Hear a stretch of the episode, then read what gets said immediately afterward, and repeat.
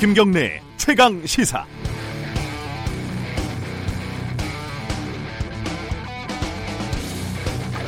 네, 오늘이 금요일입니다. 아, 술 얘기 좀 해볼까요? 이런 적 있지 않으십니까? 그 술을 많이 마시고 필름이 끊겨가지고 아무 기억이 없는데 집에는 귀신같이 찾아간단 말이죠. 다음 날에도 정신을 제대로 못 차릴 정도로 술을 마셨고 어, 다음날 회사도 못 가고 화장실에서 하루 종일 이렇게 오바이트 같은 걸 하면서 참 내가 집을 찾아온 게 기특하다 이런 생각을 한 적이 있습니다. 어, 술 때문에 뇌 속에 있는 해마에 문제가 생겨서 술 마실 때 그때 기억은 저장이 안 되지만 그 이전에 습관처럼 여러 번 반복해서 저장된 기억은 살아있기 때문이라고 합니다.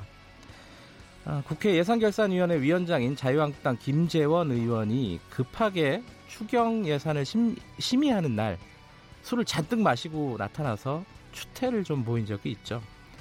그런데 이분이 자기 지역구 예산은 정부안보다 무려 5배, 그러니까 한 18억을 99억으로 어, 대략 100억으로 늘렸다고 합니다.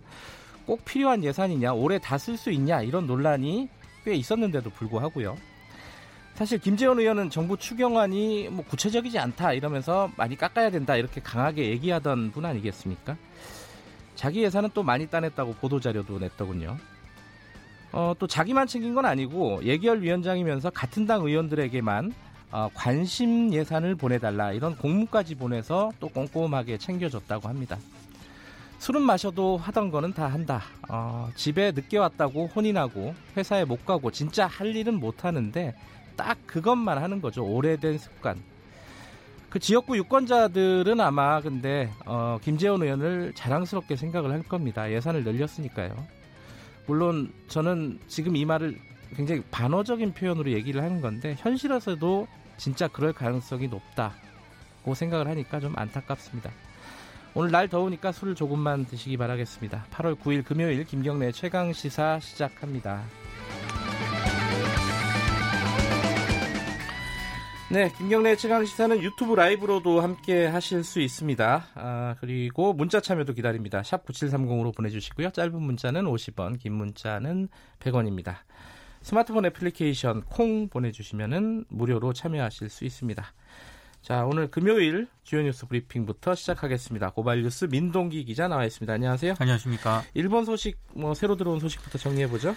정부가 일본을 수출 절차 우대국에서 배제하는 맞불 조치를 검토를 했었는데요. 네. 유보를 했습니다. 그러니까 우리도 화이트 리스트에서 일본을 배제하자 이런 뭐 방침이 있긴 있었죠. 그렇습니다. 네. 일단 실익이 그렇게 많지 않다고 판단을 한 것 같고요. 네. 신중하게 대처할 필요가 있다는 판단을 한 것으로 보입니다.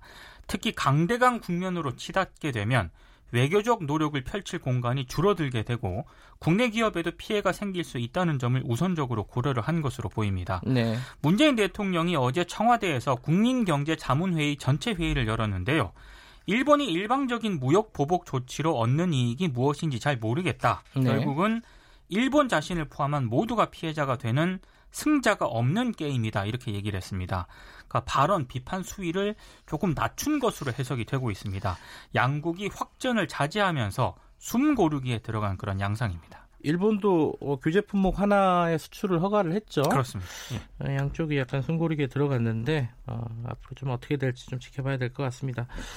어, 일본 시민들이 그 평화의 소녀상 그거를 좀 작게 만든 것들을 들고 사진 찍고 이런 모습을 많이 볼 수 있어요 최근에. 그 평화의 소녀상 전시가 중단이 되지 않았습니까? 예. 근데 일본의 한 시민단체가 올 초부터 작은 평화의 소녀상을 확산하는 캠페인 운동을 펼치고 아, 있습니다. 그 이전부터네요. 그렇습니다. 네. 미니어처 소녀상을요 일상의 다양한 장소에서 찍은 사진을 SNS에 올리고요. 그리고 캠페인 참가를 원하는 사람들에게는 작품 비용만 받고 네. 이 미니어처 소녀상을 보내주는 일까지 하고 있는데요. 가로 세로 약 13cm 정도 된다고 합니다. 주한 일본 대사관 앞 소녀상을 제작했던 김은성, 김석영 부부 작가가 직접 만든 거라고 어, 하는데요. 그 작가가 또 만든 거군요. 그렇습니다. 예. 이 캠페인에 동참하는 일본 시민들은 일본 국내는 물론이고 미국, 프랑스 등 다양한 장소에서 찍은 소녀상 사진을 보내고 있는데요. 아, 이 단체는 다시는 소녀상과 위안부 피해 할머니들을 혼자 두지 않겠다. 할머니들의 이야기가 아, 많은 사람들이 좀 알게 되는 그렇게 퍼졌으면 좋겠다라는 네. 입장을 밝혔습니다. 어제 그 일본 측 그 전시 기획자를 저희 연결해 갖고 아, 그렇죠. 인터뷰를 했었는데 네. 어, 3일 동안 그 소녀상이 전시가 되면서 꽤 많은 일본인들이 와서 그 의자에 앉고 뭐 이런 좀 감동적인 모습이 있었다 그러더라고요. 네. 일본 사람들이라고 뭐 다 같은 건 아니죠. 그렇습니다. 자, 개각은 오늘 되는 겁니까? 한 7, 8명 정도의 장관급 인사를 교체할 것으로 지금 보입니다. 네. 차기 주미 대사로는 더불어민주당 이수혁 의원이 유력합니다.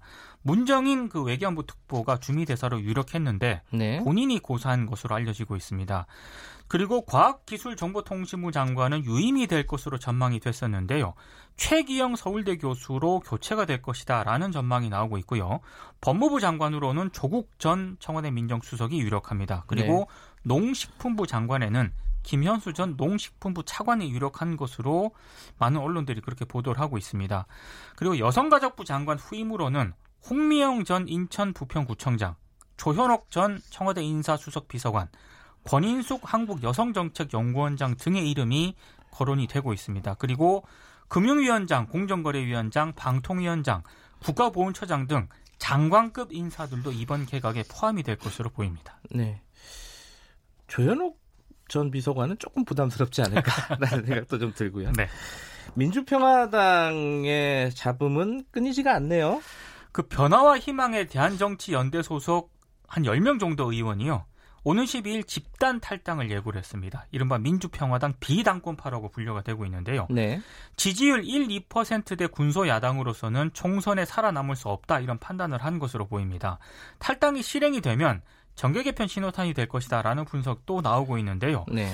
지금 이 대한정치 소속 의원들은 국민의당 출신 바른미래당 의원들과 제3지대 신당 창당을 논의를 해왔는데 지금 뭐 민주평화당에 남기로 한 의원은 정동영 대표를 포함해서 한 다섯 명 정도밖에 안 되는 것으로 보이거든요. 네. 여러 가지 좀 예, 변화가 있을 것으로 보입니다. 당이 결국은 깨지는군요. 그렇습니다. 자, 금요일은 좀 짧게 가죠. 어, 뉴스 브리핑 여기까지만 듣겠습니다.